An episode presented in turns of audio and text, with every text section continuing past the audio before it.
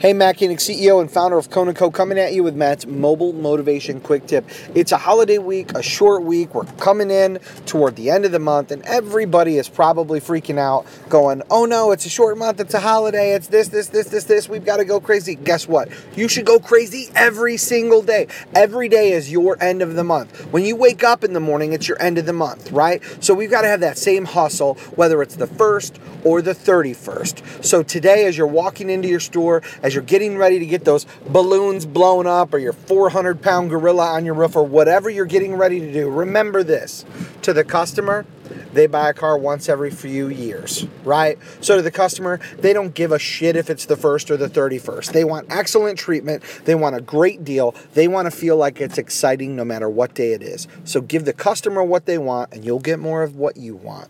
Make your day amazing, but make your customer's day even more amazing. Thanks for tuning in to this quick tip, and I'll talk to you soon.